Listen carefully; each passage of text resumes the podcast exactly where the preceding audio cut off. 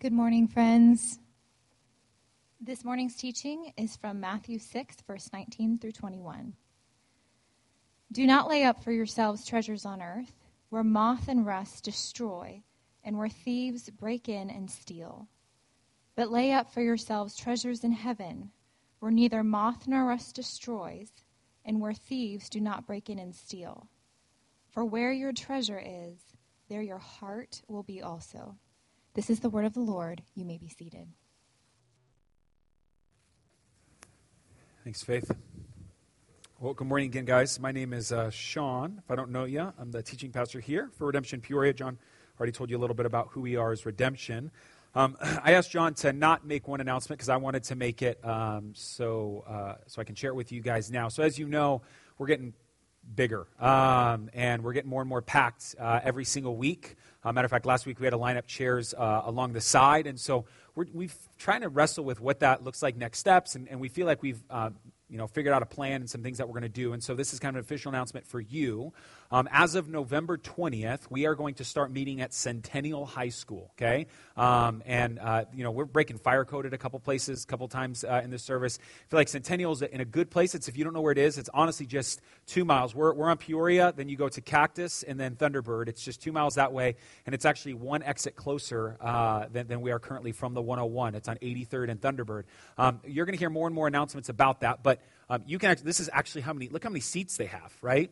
So one of the things has been like, I don't, I, I want to bring my friend, but there's nowhere to sit. Like, you know what I'm saying right here. Um, so, so that, that's going to be, we're meeting in their, their Peoria Performing Art, or their art center there um, at Centennial High School. I just, this is kind of just an initial announcement. We're excited about it. What's great about um, the way that we do church, honestly, is we can meet anywhere on Sundays. We can meet in the grass field um, that's just outside the doors because we recognize we planted a church for the purposes of mission, and our mission is not us getting together um, this uh, in, in, you know, corporately on Sunday mornings. That's a part of what we do, but our mission is where our communities are, um, in homes, around people who do not know Jesus. And so we can do that, um, our corporate gathering, uh, a part of it anywhere, honestly. And so we feel like that is a good location, and you're going to hear more and more announcements. But that's kind of the initial thing over the next, I don't know, what's that put us at? Uh, six, seven, eight weeks. Um, we'll give you places like directions and all that stuff. But just be aware if, uh, if you're new, you know, get this place has been awesome. We've been here since we've started meeting on Sundays, and um, we're just kind of busting at the seams. So, so that's a good problem to have, honestly. But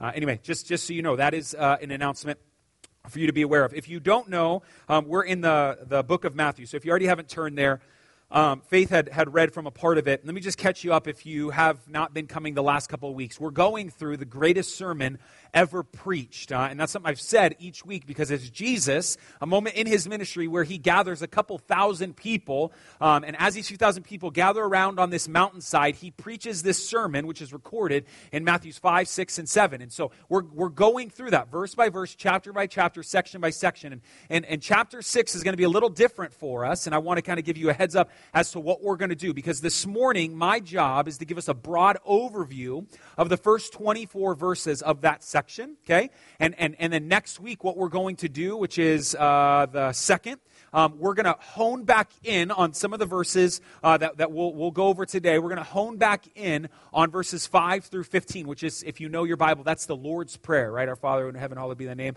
Um, we're going to go into that section. And then after that, we're going to actually recap the five verses that uh, uh, Faith came up here and read. She only read two of them, but we're going to go to verse 24. 19 through 24 is actually part of our text on the 9th of October, if that makes sense. Okay, I think I had a, yeah, there you go. Um, so just so you're aware, if you're kind of a Bible neat neck and need to know exactly your type A, freaking out as to what we're doing with the Bible, um, that's so you're kind of just aware. Um, up to this point, let me catch you up what Jesus has been talking about. What we've come to find out is Jesus comes on the scene, declares what? His kingdom. He, he's come on the scene and said, I have a kingdom that is counterintuitive and counter to this kingdom, the kingdom of darkness. And that's good news for us because the way that we process things is not the way that the kingdom of God works. It's an upside down kingdom. And one of the things that we found to be true, for example, was, was last week when we talked about lust, we talked about adultery, we talked about uh, uh, giving oaths or, or, putting a spin on the truth. There are certain sinful things that we read um, in, and we read a societal view or a kingdom of darkness view onto it. Meaning, our society, you and I, and for the most part, all of the world, views salvation, no matter what God you serve, as works based salvation. That as long as you do the right things, you will be accepted. And, and that's not how we're supposed to read the Sermon on the Mount, specifically the end of chapter 5. We're not supposed to read Jesus going, hey, listen, if you uh, look at a woman with lust in your heart, then you've already committed adultery. And we're to go, okay, well, then I can't even look at a woman. As long as I don't look at a woman with lust in my heart, then, then I'm good. No, that's still works based salvation. That's still you making sure there's lines in the sand, you've gotten it right. No, rather, Jesus is going, hear me, you have a heart problem. And, and, and your issue is, is, is not just lust, it's not just pornography, it's not just looking at her when she bends over. No, no, no. You've got a heart problem. And what I've brought in my kingdom and being a citizen of my kingdom can actually change that.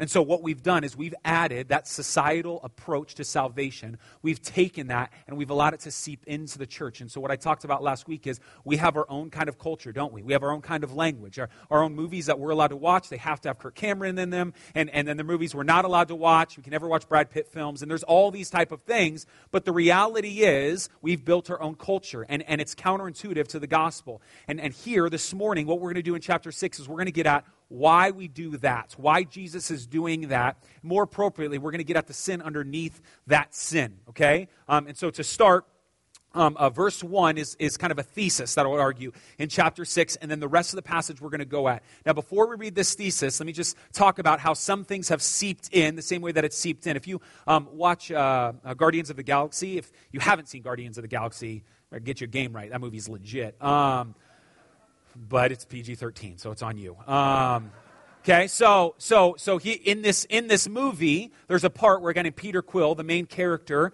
um, he's kind of in space and he has a mask on, and there's this girl Gamora that he likes, some alien figure, and um, he likes her, and she's like dying, whatever space does to you, suffocating, freezing. I have no idea really, but but she's kind of dying, and he takes this mask that allows him to breathe, and he puts it on her so that she can live. And then kind of this ship comes along, tractor, tractor beams them in, and they're kind of sitting there. And she looks at him and she goes, You saved me. You saved me. And he looks at her um, and he wants to be known as like Star Lord, like this big deal. And he goes, Yeah, I just, I found something within me that I didn't know was there. It was so amazingly heroic and so awesome. And she just rolls her eyes like, Oh, Lord, right? Because he had done this great thing, but he suddenly, like, yeah, and I'm kind of awesome for it, aren't I? Right? And this is to the epitome, right? This is Michael Jordan's Hall of Fame speech. I mean, ain't nobody arguing that Michael Jordan is the best basketball player. And if you millennials dare bring up LeBron or Kobe and try to argue that that is not true, I will rebuke you publicly right now. So, Michael Jordan, we all agree, is the best basketball player to walk this earth. And he gets up and he gives his Hall of Fame speech. And if you've ever listened to it, I would challenge you to listen to it. He just gets up and he's like, talks about how awesome he is. And you're going, MJ, I want you to be awesome, but I don't want you to know you're awesome, right? And so this is what we want. We, we kind of want this, this, this, it's good things, but I want to be known uh, for doing those good things. And, and that idea, that, that, that idea, that tone what Jesus is going to put in front of us, that self glorifying tone, even though we may be good at seeping in, it might not be blatant like we're going to read about, there's a self glorifying tone that is of the kingdom of darkness that is not welcomed into the kingdom of God. And that is the premise. And that's actually how Jesus starts with a quote unquote thesis when he says, Beware of practicing your righteousness before other people in order to be seen by them. For then you will have no reward from your Father who is in heaven. I just want you to see that first word there because the tone that's going to be set out from, from the beginning of what we're hearing is, is beware. I mean, if you, you can kind of see this um, as like a father who sees something in his children and goes, Listen, I, am only seeing destruction uh, uh, in the path you're taking. I'm only seeing bad. And if I am a good dad, I need to tell you something that there's something a part of you that's a part of you that needs to be removed. And it's going to be painful and it's going to be difficult. And he's looking at us, go, just, just be careful. Be careful there's not too much of you in your story. Be careful you're not doing things to be seen by other people. Be careful. Because though your pride swells, your ego swells, your soul is going to shrivel. Be careful. Beware of doing this. Because when you practice your righteousness, which is I think, um, so beautiful in how he explains it because, again, remember, last week we think of righteousness as something we do. But no, righteousness in this is a noun. It's this, it's this place, that this thing of, of, of that has been imputed on me. Here it is. I am righteous. And when I practice what Jesus has done for the sake of being seen, beware. Beware. And you can see immediately how he's transitioning, right? Because you don't watch certain movies, because you don't listen to certain music, because you don't do this or you do do that. You're awesome. Beware. Be careful, man. That stuff will eat you alive. Be careful. I, I think there's um, some beauty as we're, we're uh, going to read this, and I want to share an example that I've seen um, within even my own kids, right? So Eve, she's three years old, and she loves to kind of like twirl dance and uh, run around. And she doesn't know how to dance, but she kind of just like goes in circles. And there have been moments where she just goes, "Well, record me, record me. Are you recording?" And and I'm recording. She goes, "Well, are you recording?" I'm going, "Eve, just dance already." Now she says she's doing it for me, but the reality is, as I'm recording her, as soon as she's done, she go, "Okay, let me see the phone," and she wants to watch herself dance. She's not dancing for me.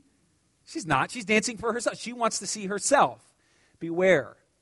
Be careful. We, we, have got to talk through how this works. And that's exactly what Jesus is going to do. So there's four things going into this that I, I want you to be aware of that are just kind of again, semantical things. The first thing is we're not going to read verses 7 through 15, okay? Not because it's not important, okay? But I, when I get to verse 6, I'm going to go immediately um, over to, to verse 16. And that is because my man Dwayne Hawkins from Life Givers Church, um, he's, uh, he's a guy that I've gotten to know over the last probably six months who's a big part of um, getting some pastors together here in the West Valley. A really good dude. Um, he, he pastors in the Southwest Valley.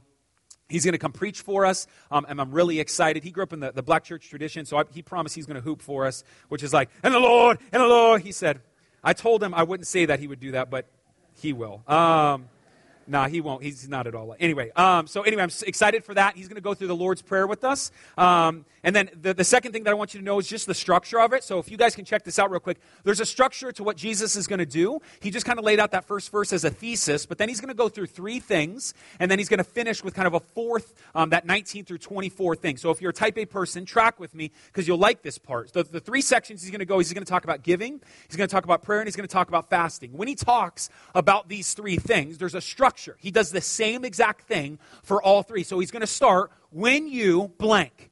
When you give, when you fast, when you pray, whatever it is, don't be like or do like the hypocrites. And then he's going to explain how the hypocrites do it the wrong way. Okay? Don't be like them so when you pray, when you fast, when you give, whatever it is, don't be like the hypocrites because this is how they're doing it. And then he's going to say they have received their reward every single time. They're doing it like this because they've received their reward. But when you, again, pray, fast, whatever it is, do it like this. And going to explain how we should do it. And your Father who sees in secret will reward you. So there's a structure to this. Now, I want you to, to understand those first two words, when you, are, are big because he's not saying, hey, if you pray in Jesus' mind, he's coming to the, the, the, Sermon on the Mount with the idea of we, as the people of God, are going to pray. We're going to fast. We're going to read our Bibles. We're going to meditate. We're going to practice serving. We're going to practice giving. We are going to do that. Now, that's important as we continue through this because the assumption lies, he's going to say, first of all, you're doing this, right? You're doing this. And so maybe you're not. I, I would challenge you to, to, wrestle with that because I would argue it's the, the, the passage from a broad view is not really about giving, fasting, or prayer. It's not. It's, it's more than that. Um, it, it's bigger. I think you can add any of the seven Christian practices of the faith and put it in there. I don't think it's ultimately about that. And the last thing is this um, the first 18 verses of chapter 6 mention the word Father than all of the Old Testament combined. Matter of fact, there, the, the, the, first 18 verses mention uh, the word Father 10 times in this, which is more than any 18 chapters of all the Bible combined. Jesus, in his sermon, turns on a dime and he's talking about how you and I have a tendency, how the world's philosophies of, of work based salvation has seeped into the church, and he's going, that's because you don't view him as your father. So, a guy named Rick McKinley gave a great example of, of, a, of, a, kid who, when he was eight years old, was adopted by a family, and everywhere he went, he had papers, right? Look, my adoption papers. I've been adopted by this family. They have taken me in. Look, look, I can prove it right here, right now. And eventually, you have to help but wonder what's going on in the psyche of that kid. Why does he care so much about these papers? That, do those papers have intrinsic value? No. Why is he not talking about being part of the family in an intimate sense? No, no, look at me. I'm fasting. See? I'm reading. Can't you see that? I, I haven't missed church in all of 2016. Look at me. Can you not see this? No, no, we're, we're like a, a, a neglected son in that way. But Jesus is turning and he's putting in front of us, he's a father. You have been adopted into a family. And I can only express this in so many ways for you to understand that, man, maybe you, like me, like grew up with a terrible father, maybe a terrible family.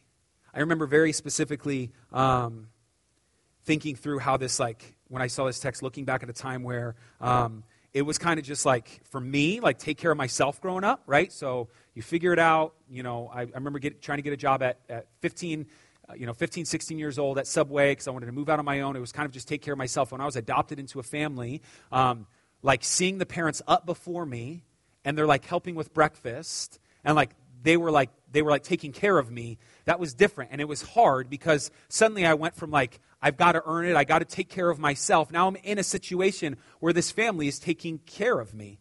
They're taking care of me. I didn't even have categories for that. And jesus is going listen listen bro i've got you you're trying to earn your way into this family i've got you father father father father father over and over and over, he uses this idea of father. And it's not father in a public sense. You're going to hear it. It's the father who hears you when no one else knows. He cares. Man, he cares. So let's get at it. Verse 2 is the first one that we're going to read. This is what it says.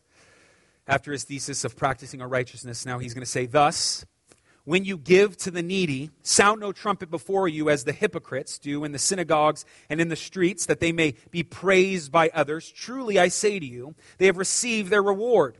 But when you give to the needy, do not let your left hand know what your right hand is doing, so that your, so that your giving may be in secret, and your Father who sees in secret will reward you. So I put up that little structure thing. You're going to see it here, right? And when you, here it is, give to the needy, sound no trumpet before you as the hypocrites. I want to talk about this because he's going to use this idea. This word hypocrite um, has a literal translation and, and, a figurative translation. It's actually two Greek words, literally, um, meaning under. So the first word is under judgment. We've come under judgment. That's a literal translation. But there's a figurative translation um, or definition. In the same way, um, if you think of the word heart, right? If I go, hey, you've got a big heart, right? That and figuratively, that's oh, they've got a big heart. But if a doctor tells you you have an enlarged heart, that's not as good, right? Okay, so so we understand this. There's a literal translation and a figurative, and, and the same way for this word hypocrite, right? It's not just coming under judgment, but it's an idea of, of someone literally translated who, um, who is used actually like within Greek theater. Maybe if you grew up in church, you heard this. Um, Greek actors would come on the stage and they have all this makeup, and when they need to play another part, they need to play another character, they would get a mask and they'd put the mask over so now they can be another part, and they were called the hypocrite. That's what they're, this is literally how, how, they would use that word to translate this figurative idea of now they're playing two part. Now, hypocrisy, and this is, this is unfortunate. We see hypocrisy as someone saying one thing and doing another. That's not hypocrisy. That's failing, okay? Hypocrisy is pretending to be one thing when you say you are another, okay? And the difference there is huge because as Christians, we, we're all, I mean, if that's it, then we're all hypocrites. And that's why the, the world would look at us and go, You're a bunch of hypocrites. No, we're a bunch of failures. Like, I get up here and say, You need to read your Bible, but I believe that you need to read your Bible. But there are days when I fail at reading my Bible. I truly don't believe that that makes me a hypocrite. That makes me a failure. I failed in that. I feel the conviction of that. But if I got up here and said, You need to read your Bible because it's important, all the while not really believing that reading your Bible is important, then I'm a hypocrite. Okay? That definition is huge. The reason that definition is huge is because what Jesus is getting at when he calls these religious leaders hypocrites is motive. He's not just getting at action. Hypocrisy is not just found in action, but it's found in motive. They're getting up there in this moment and they go, hey, all you who are poor, time to get your money. We're going to give away money. And when he calls out to the poor, they're gathering around, right? But they're also getting everyone else's attention. And so here they go, giving money to the poor. Look at that guy. He gives money to the poor. Or when they come to the giving boxes, right? Instead of just dropping it in nice and quiet, they might like to uh, cling in the, in, in the box and make it nice and loud so people know how much you're giving. You are doing this not for you, not for, for them. You're not giving for them. You're giving for yourself. And, and what Jesus is saying, that tone of trying to earn or self glorification is not welcomed in the kingdom of God, but it's found in the kingdom of darkness. Let's be honest, that, that's, that's how we, we get along in the kingdom of darkness. We, we try to make ourselves known in this way. I mean, guys, I've been in the, the, the situations where I've watched, if you don't know, the $100 handshake, where the guy who's kind of new to the church wants to, you know, be known, right? He, he gives the pastor a, a, a hand, you know, he shakes his hand, he's got a $100 bill in there. Like, this idea, this philosophy has seeped in. It's happened to me. Within the year and a half, it's already happened twice. And I, let me just throw this out to you, FYI, on a practical sense. I have no idea, me as one of the four elders, have no idea who gives what. I want you to know that. So, like, sometimes people come up, like, with a little bit of swag, like, I know how much they give. I'm like, who are you? Okay? Like, the, the reality is, like, the, the, there's, a, there's a beauty for, like, Jim knows, Stephen knows, they, they know who, like, who's giving what. But in this moment, you're not, if you're trying to give for me, or you're trying to give for a leader, or you're trying to give for people to know, you're giving for the wrong reasons. And dare I say, you're, you're giving and living the practical implications of the kingdom of darkness. We're not living like citizens of the kingdom. God would say in this moment, as givers, hey, listen, I'm not going to even let anyone know. I'm just going to give. And I want to challenge you as we move forward. You guys, we need this. We need this in places of our life all over. There need to be things that you as Christians take to your grave. I'm serious. Do we, do we believe this? Do we believe He's really watching? Do we actually believe it in such a way that we can do things? There are things that I've got to force myself, that right now only my wife knows, things that I will do for as long as I possibly can do them until I die, and pray that God would be glorified in me doing it. We need this, that our ego would not swell and our soul would shrivel. We need this desperately. Now, he's not done. Um, so he goes on to, to say this. So that, that's in the giving sense, right? This God will reward us. And we're going to talk about that rewarding. And I will say, I, I, know for sure if you want to look it up, you can later, but in, in Luke 16, uh, Jesus literally calls out the Pharisees. That's why they're giving. He says, You want to look good in front of people. That's why you're giving. And I would challenge you forget the giving piece, any of it, any of it. Why are you doing this? Why are you doing this? This whole Christian thing, why are you doing it? He's not done.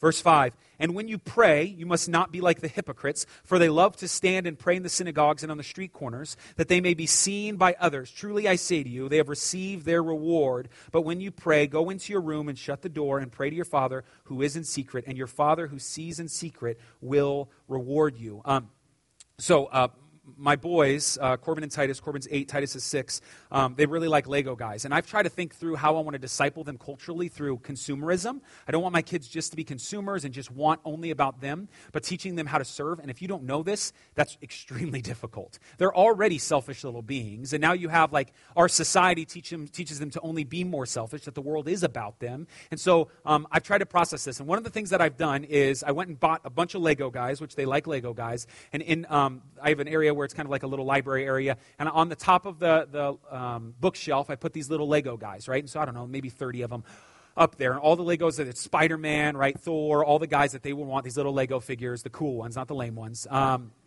and and, and here's, here's how they get these things, right? They cannot um, earn these things. What they have to do, actually, they don't even truly even know this because I haven't even walked them out, only the times I've given it to them, is when they're doing something that is selfless, when they're doing something not trying to get a pat on the back and they're just doing something because it's the right God honoring thing to do, then I take them aside. I explain to them why that honors God, and I let them pick one of those Lego things. Now, I need you to hear, they're getting this reward from their father, but the moment where I came out and Titus was just, um, I, I just finished uh, building something and there's sawdust everywhere, and I came out into the garage and he was just sweeping it all up into a pile, right?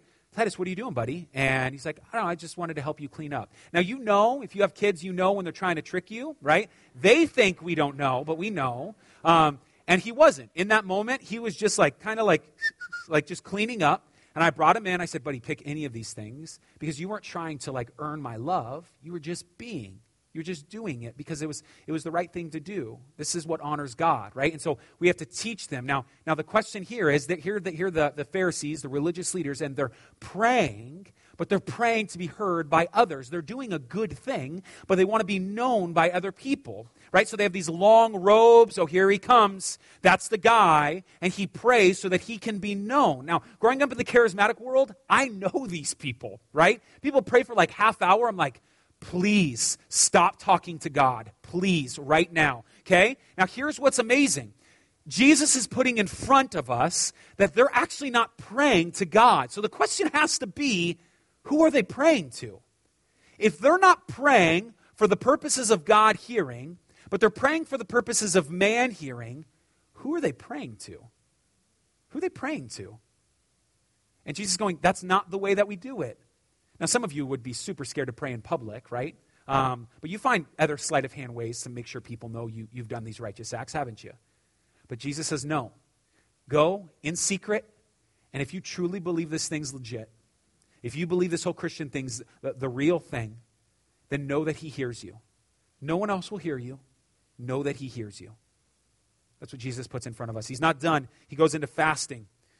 Hear me, America. He goes into fasting. Um, and when you fast, do not look gloomy like the hypocrites, for they disfigure their faces, and their fasting, that their fasting may be seen by others. Truly I say to you, they have received their reward. But when you fast, anoint your head and wash your face, that your fasting may be seen by others but uh, not be seen by others, but by your Father who is in secret. And your Father who sees in secret will reward you. So here's the context. Um, it was normal. It was a normal thing for not just the Jews, but predominantly the Jews, the people of God at the time, but also Gentiles, people who were not Jewish, not the people of God at the time, to take one day a week and fast for their God. And, and, and some Jews like would take it up a notch. You actually see this in the account of, of the Gospel of Luke, where, where some Pharisees would go, Well, fast twice a week. So the normal thing would be fast, I don't know, let's say every Thursday. We fast every Thursday as a church. We all know this, okay? And what he is saying in this moment is some of the religious leaders, what they do is they would kind of like, they would disfigure their face. And that doesn't mean like cut it up or whatever, but they, they wouldn't, I mean, girls, let's just talk, like they wouldn't put on makeup.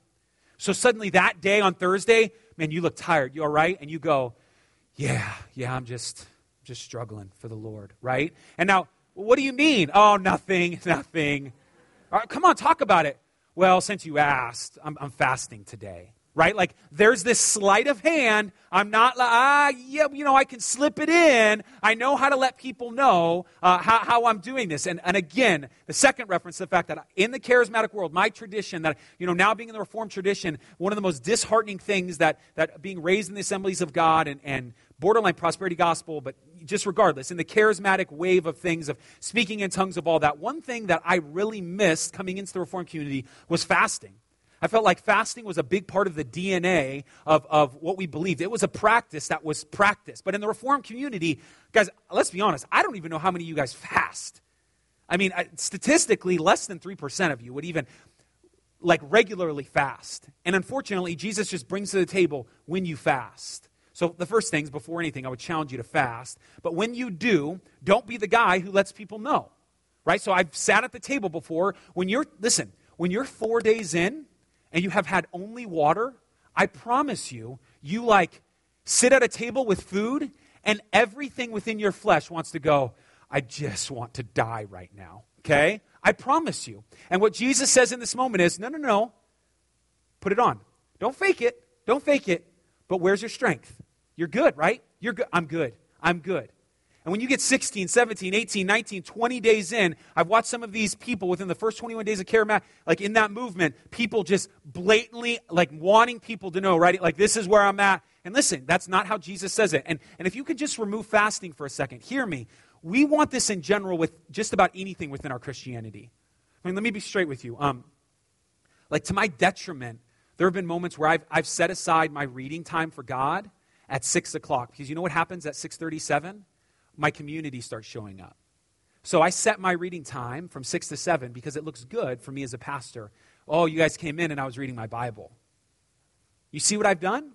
It, it wasn't intentional. I'm not blatantly out saying I'm reading my Bible, but, but as a leader, as a pastor, you know I read my Bible, right?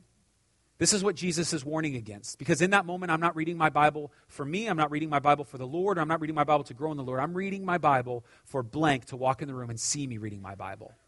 And here's what's crazy Jesus says, You've got your reward, homie. You want to be known? Have it.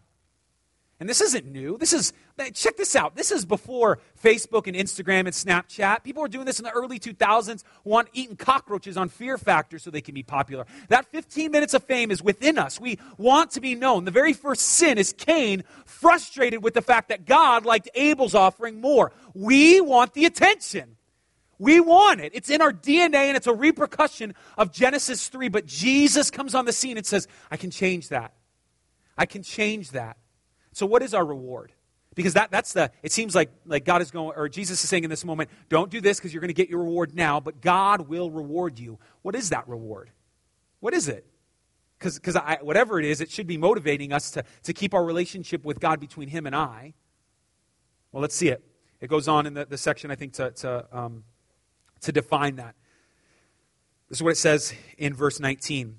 Do not lay up for yourself treasures on earth where moth and rust destroy and where thieves break in and steal, but lay up for yourself treasures in heaven where neither moth nor rust destroys and where, uh, where thieves do not break in and steal. For where your treasure is, there your heart will be also. So the first thing that he's going to break down is this idea of um, like this, this momentary uh, earning, this here and now uh, fervor for things, right? And then let's let's go through all the cliches: the house, the car, right? Like like keeping up with the Joneses, all those things. You're trying to gain what you cannot keep, and you're missing out what will last forever. And so Jesus is saying in this moment, you would be a fool to do that.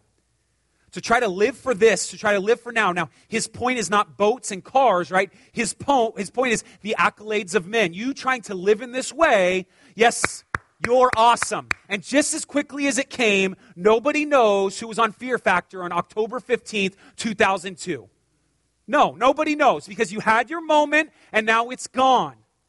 But verse 21 says, hear this, for where your treasure is, there your heart will be also. And so I, um, Candace and I were talking with our kids about this specific verse. And, and it's so crazy because, from the perspective of a child, um, asking them, What's your treasure? When he says treasure, what does he mean treasure? And when he says heart, what does he mean heart? And it's so crazy because within them, they recognize you're always going to go after what you want. Like the way he the way Corbin explained it is, it's like simple. It's like, well, I want that, so I'm going to do that. So the reason I get upset at Eve for taking my Lego guy is because I want my Lego guy. So that causes a visceral reaction within me to grab that Lego guy from her because what you want, you're going to go after.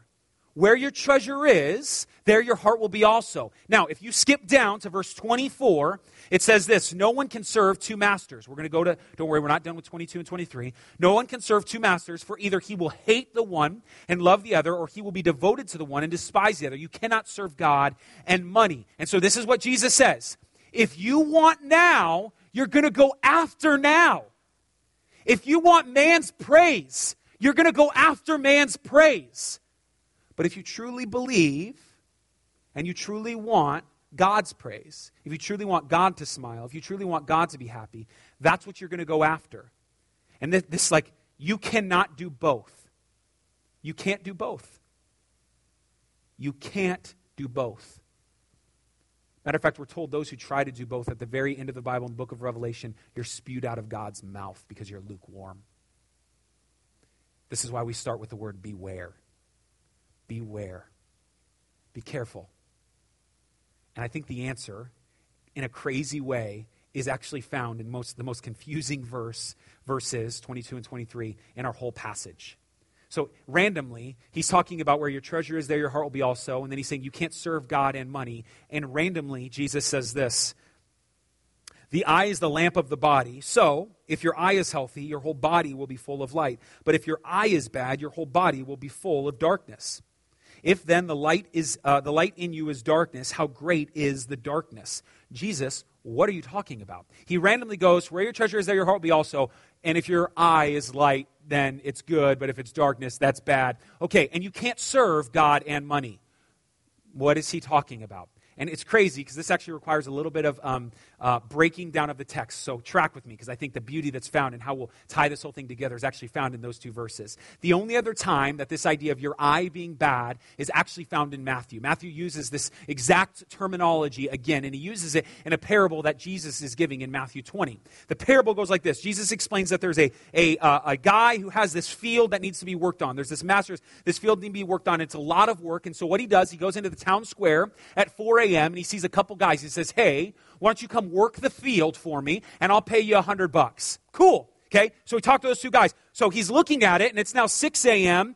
He's going, oh, Lord, they're not going to get all this done. So about 9 a.m., he goes back to the town square and he says, hey, come work, come to my field. I'll give you a 100 bucks and, and you just come work. And so at 9 a.m., I want you to work, right? So they're working, okay? And he's looking at the field. Again, around 11, 11.30, and he's going, dude, this work is not going to be done. So he goes back to the town square. He sees around noon, he gets these guys. He goes, listen, I got guys working. I'll pay you 100 bucks to come work the field. So they come work the field. And now he's looking again. It's now 4 p.m. They've got until 6 p.m. That's when they're closing up shop. He goes, okay, we've got to figure this out. So there's a couple stragglers left in the town square to still work, right? So he gets these day laborers he brings them in. He says, "Work this field for from four to six, and I'll pay you a hundred bucks." And so they work and they work and they work and they get the job done. 6 p.m. All right, come get your paychecks. And the guy come. The guys come at 4 a.m. Who started there working there for 14 hours. Sits there and goes, "Here, here's your hundred bucks." Guys come at 9 a.m. Here's your hundred bucks. Now, as the guys who work uh, walk past him at 4 a.m. kind of look back and go, 100 bucks. I, I worked for 100 bucks. Okay? And so they continue to watch. Now the guy's at noon. Here's your 100 bucks.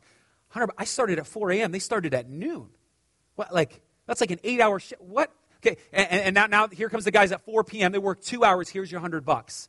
And the guys are super upset about this, right? They're, they're super upset, and they go to him and go, What the heck, man? Like, I worked 14 hours today. You paid me $100. That guy worked two hours, and you paid him $100. What's the deal? And this is what the, the, the uh, master replies. Now, just so you understand, what Jesus is talking about in this parable is salvation the purpose and the point is it doesn't matter how hard you've worked, it doesn't matter how long you've worked. Salvation is given based on what the, the, the master, the one who owns the field, how he wants to give it. And so you can get saved that you grew up in youth group and you were saved in children's church and you've never seen certain things, and then suddenly this floozy walks in the room. She's, she's wearing all the wrong things, and here she comes, and suddenly she serves Jesus, right? And suddenly, like, now you guys are on par with one another. And, and check it out. You're the guy who started at 4 a.m. in that moment. Salvation is not yours, it's Jesus's. It's, it's, he's going to give it how and when he wants. And if you can't see the beauty of that, you're missing it. And this is exactly how the master responds in verse 15. This is what he says Am I not allowed to do what I choose with what belongs to me? Hear this last part. Or do you begrudge my generosity? So this is in Matthew 20, verse 15. This is how he responds to the guys at 4 a.m. Am I not allowed to do what I choose with what belongs to me, or do you begrudge my generosity? That last statement, do you begrudge my generosity, I would argue is a very liberal paraphrase to what is literally translated. Literally translated, this is how it would say Am I not allowed to do what I choose with what belongs to me, or is your eye so bad you can't see that what I am doing is good? The exact same terminology, the exact same language that's used in Matthew 6. The point being is this you're working for now, you're working for temporal things, things you're going to lose, because you don't see the beauty of grace. You don't see the beauty of the gospel. You've got a bad eye. You're seeing things in all the wrong way. And so, so when I sit here and tell you that your reward if you are a Christian, is, and I quote, listen to these verses and may they wash over you. Revelation 22, 4, that you will see God face to face. Here, John 3, 2.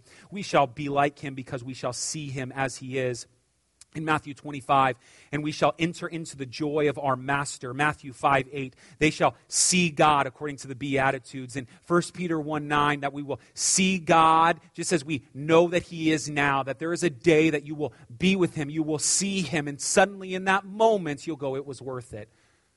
But it's hard to work for that if your, your eyes, if what you see is darkness, if, if what you see is messed up, meaning you're still seeing the kingdom of darkness. You're still seeing things this way. And my prayer is that we would wake up from our stupor.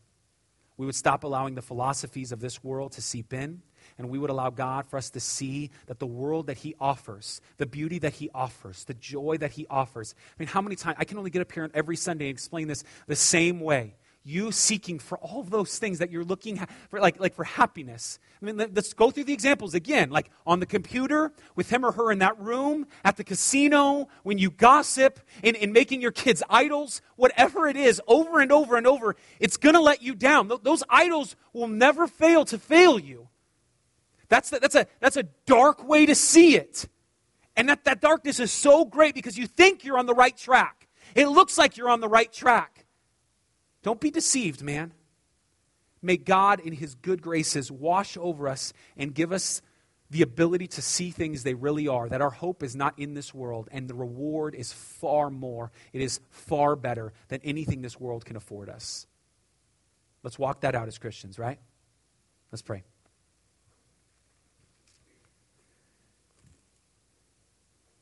Father, thank you. Um, thank you for your word, first off. Uh, we would be really lost, and um, we recognize, even we see this, there's cultures all around us on the earth that's um, of people who love you, and your kingdom is growing there, and they desperately desire to have a Bible. And, um, geez, we've got, we've got them on our kitchen tables, counters, bookshelves, phones, computers. It's crazy. Um, my prayer is that we would not come to this text like a text like this and get lost in the, the details, but we would see that you've called us to practice these things, but, but for your glory, that we would, um, we would care about what you think, that we would, we would honor you in what we do. We would want to make you smile. We would want your attention. We would want the accolades from you God, our heart is to, to be with you, and every Christian in this room right now knows that, that, that our heart is going to continue to be restless until it's found to be satisfied in you for all of eternity. That's we're going to continue to grasp for straws and lose our way until we find that the reality is the kingdom of God is here and it is presented the right way to live. Thank you so much for that, for your word teaching us that. Our prayer now is that we would uh, be diligent to live this out well. Um, that we would uh, do this by the power of your Holy Spirit. In Jesus' name, amen.